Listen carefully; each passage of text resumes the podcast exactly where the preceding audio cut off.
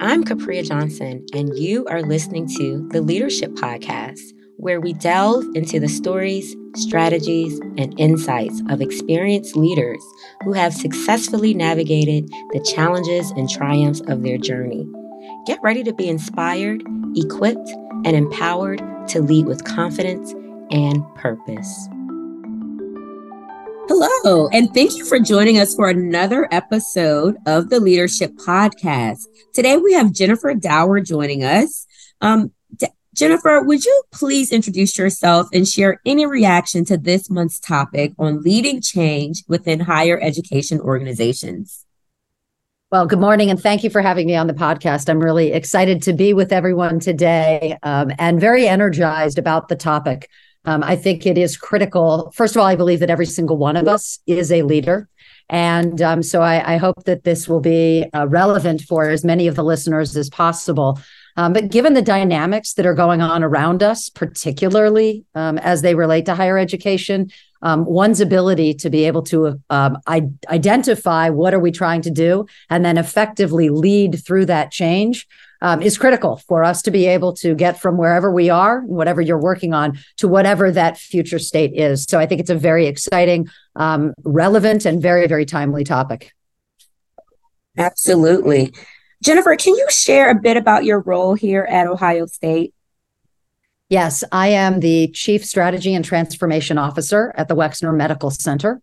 Um, so, in the context of that role, I have responsibility uh, to work with all of my colleagues to help uh, define and lead um, our strategic plan for the enterprise um, at really the highest level, and that is the health system, the College of Medicine, um, the integrated practice plan. Um, and, and lay out a vision of where are we going what is that north star importantly how are we going to get there why are we focused on moving into that future um, and then uh, ensuring that ideally every single person in the organization understands um, what they're doing and how what they're doing fits into that um, and then, you know, obviously also working at a more unit level. If there is a department or a division or even a project where um, an organization or an individual is looking to determine where do we go and what is their strategic plan. Um, a lot of my work also focuses upon transformation, right? What do we do and how do we do it? Um, and with whom do we do it? Which then lands myself and the team in um, in a um, in the uh, space of partnership, right? As the world evolves and the world changes, um, I think we need to be very, very thoughtful around what are the things that we should do on our own. And I think that's true of Wexner and the university. And where are the opportunities where we might be able to be um, even better, right? Even faster, um, even more impactful, most importantly, um, as we think about the future. Fantastic. Thank you for that. What are some common um, thoughts or strategies for successfully leading change initiatives within higher education organizations?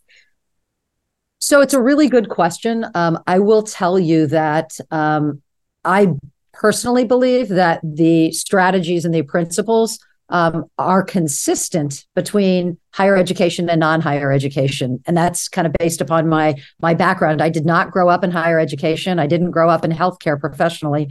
Um, i spent the bulk of my first career um, at a very large um, multinational consumer goods company at procter and gamble.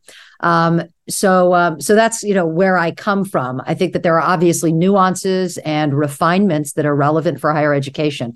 Um, but I think what's really important to lead change initiatives, um, first of all, you know, clarity on where are we going, right? Um, if the if the organization or the team doesn't understand where we're going, it's i think very difficult to, to, be able to be a part of that change effort and so from a leader's perspective i think that that's critical um, the second thing is what's the compelling case for change, right? What's the burning platform? Why do we need to change? Um, those are both enrollment um, elements, right? Can I envision the future? Can I enroll people to understand where we're going? Um, importantly, what's the path to get there, right? There are a lot of ways to get from Cincinnati, Ohio to Cleveland, right? But if I don't know that path, it might take me a lot longer. I might want to take the scenic route. Um, but it's important that that um, the leader understands where we're going and and that the the rest of the organization if you will is also um, understanding of that Um, you know, sometimes I use a car analogy, right? If I'm driving the car, I know exactly where we're going, and that's easy.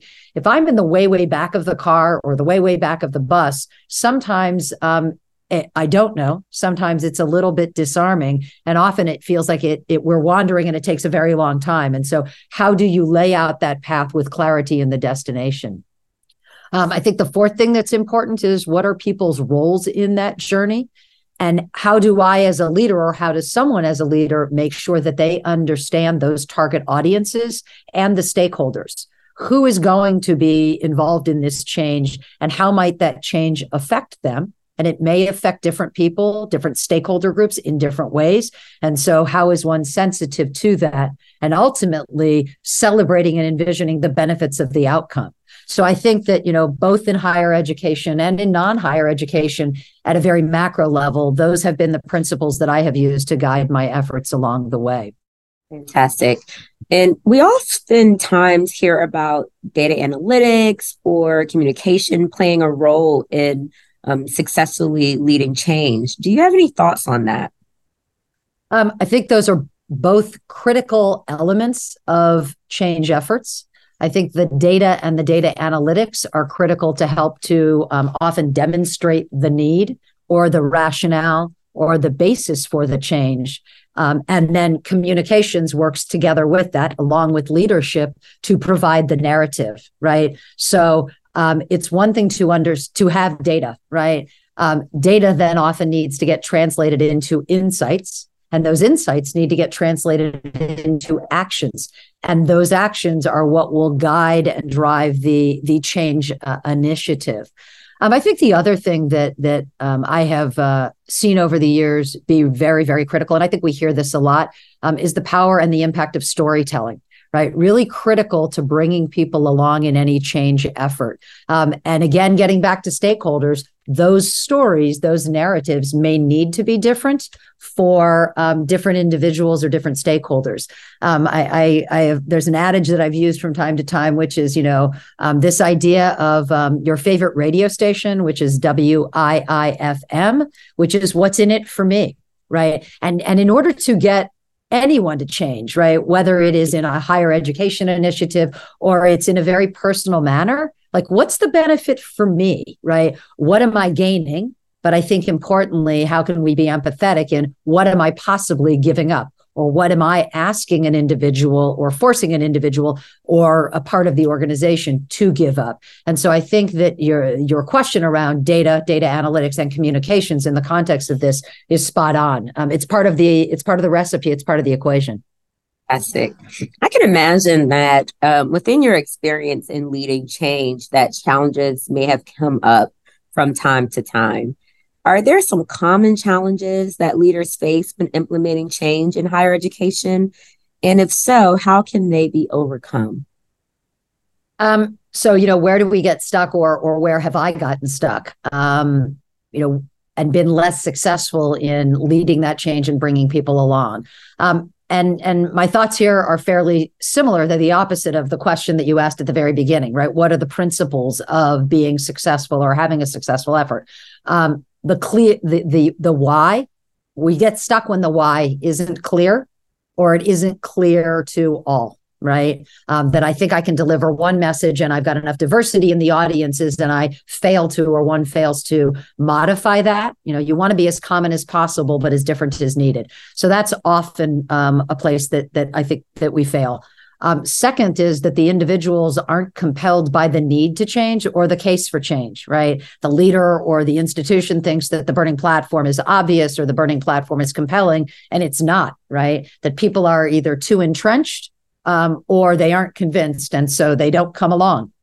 Um, I think another um, barrier sometimes or challenges that there are simply too many other competing priorities. So, an individual leading a change initiative, it's the most important thing that they're focused on, but they fail to recognize where does this fit in the context of other things. Um, and so, do we, do I, as leaders, have we cleared enough space for the organization to be able to engage and come along?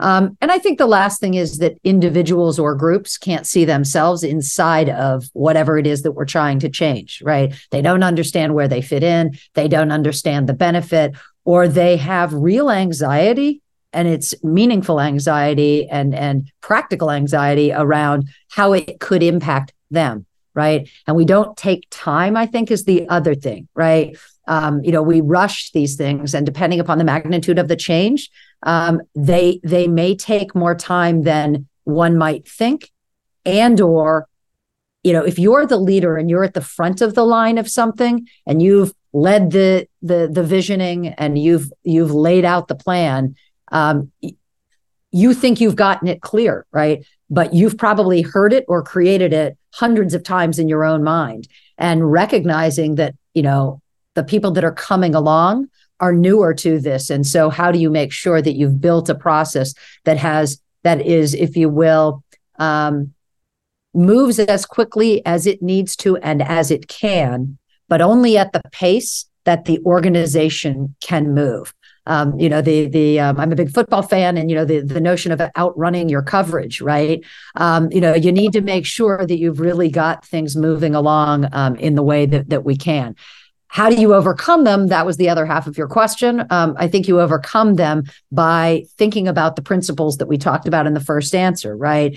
Being clear, being compelling, having a path that um, people can understand, they can see themselves in, and that is done in a time manner that is appropriate for the organization and the situation right sometimes the organization may not feel that it can move at the pace that you know you might want to but if there is a compelling very real reason then we need to help people understand that real reason. If that real reason is because i want to move at a certain pace but it isn't credible then you may end up having a gap.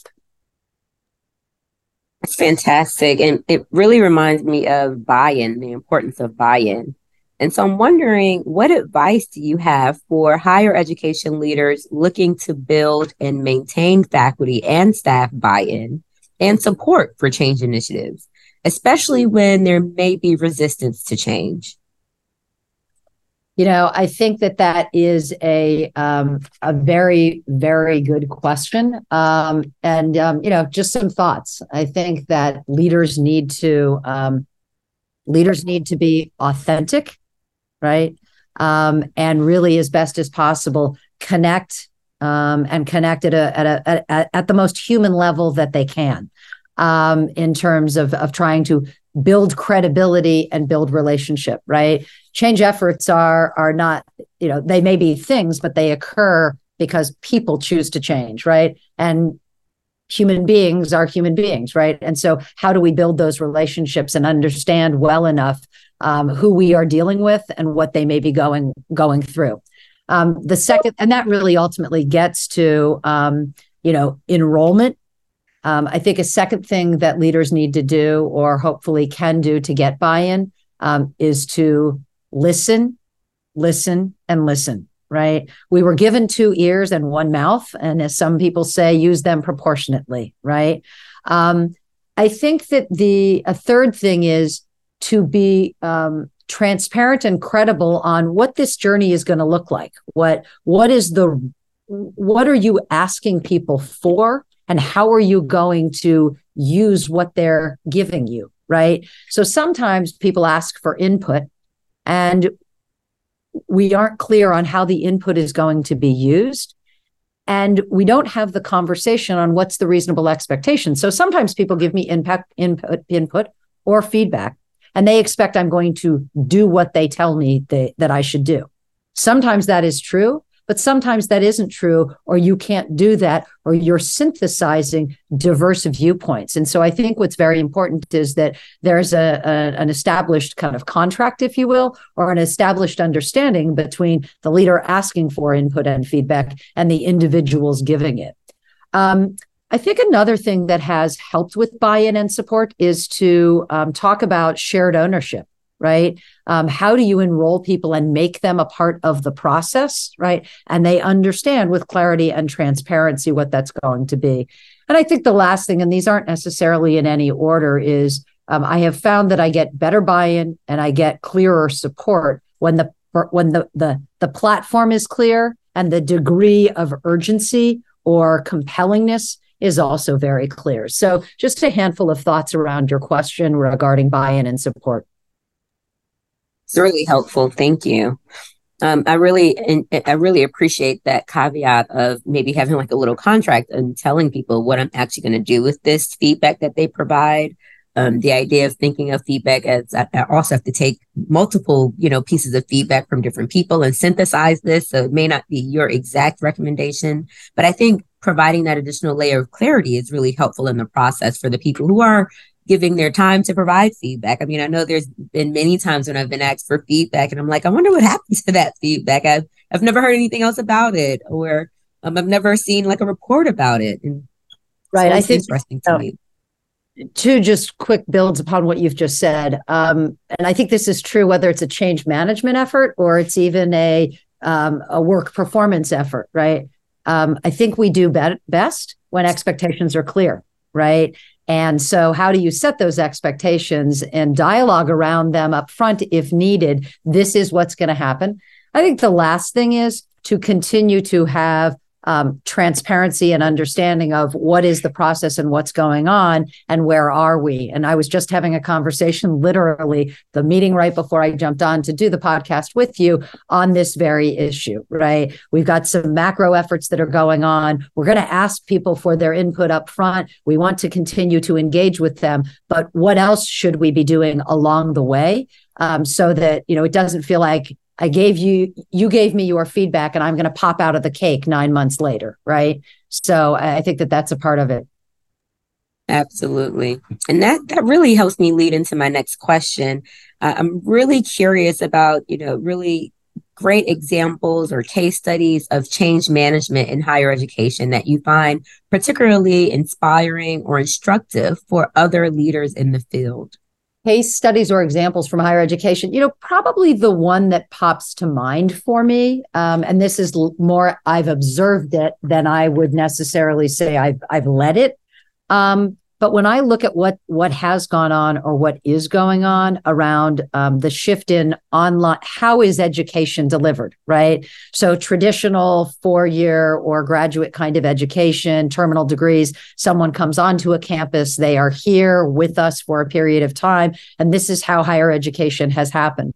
You know, if you look at the dynamic shifts of the development and explosion around online education, right?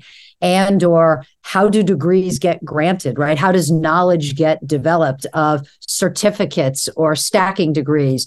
Those to me are two pretty um, pretty wide pretty significant examples of change initiatives where you know if i think about it from the student's perspective how do i consider that right? From an employer's perspective what does that mean but importantly from the institution of higher education what does that mean? I have been in i have done higher education and delivered it in a certain manner but the world is shifting. And so what does that mean across all of those vectors? Ultimately the university still needs to be able to provide and demonstrate a compelling value proposition right? And what did that used to be you know when i went to university many years ago? But what does that look like today for a student um, for the whoever is funding that education, and importantly, for an employer.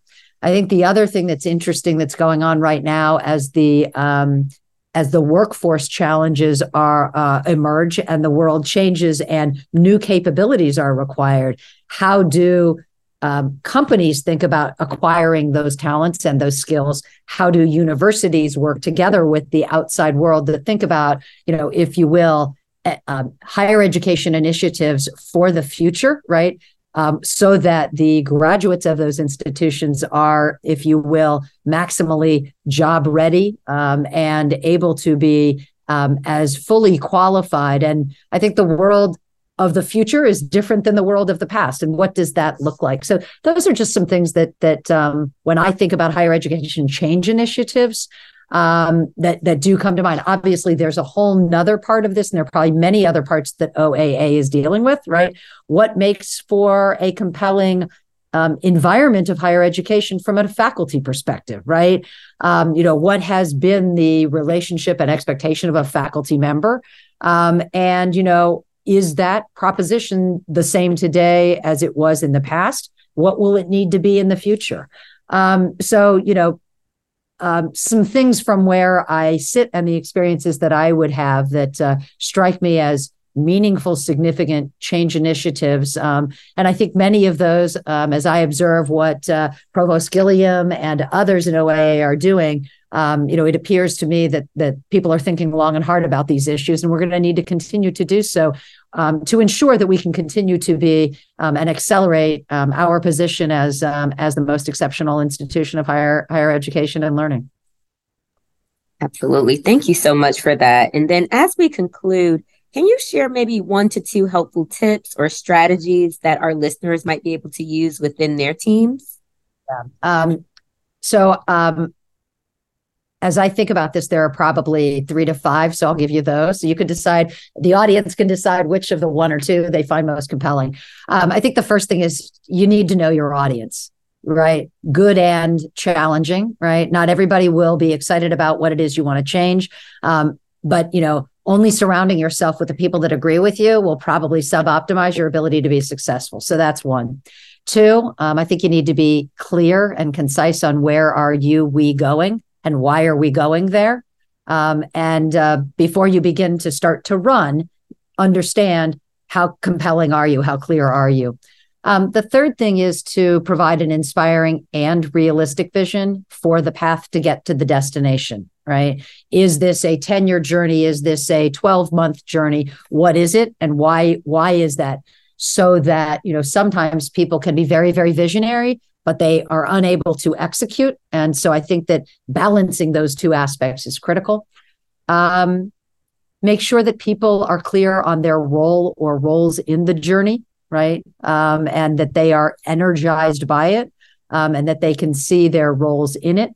Um, and I think the last thing is to make sure that that the benefits of the outcome are well defined and that they can be marked and measured along the way. Um, and so those are the kind of the five things as I think about um, the questions that you've asked.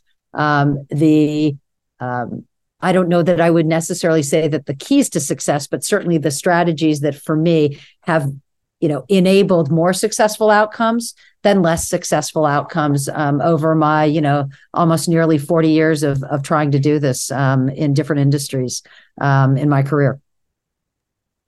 Jennifer, thank you so much for all of these wonderful nuggets of information. I found that for me, it's been very helpful, and I know that audience will very uh, much appreciate all of these tips. I hope you have a great day, and thank you again for joining us. Thank you for the opportunity for being with you today. I appreciate the time. The Leadership Podcast is produced by The Ohio State University's Office of Faculty Affairs. For more information, visit us at faculty www.osu.edu. I'm your host, Capria Johnson. Thanks for listening, and we will see you next time.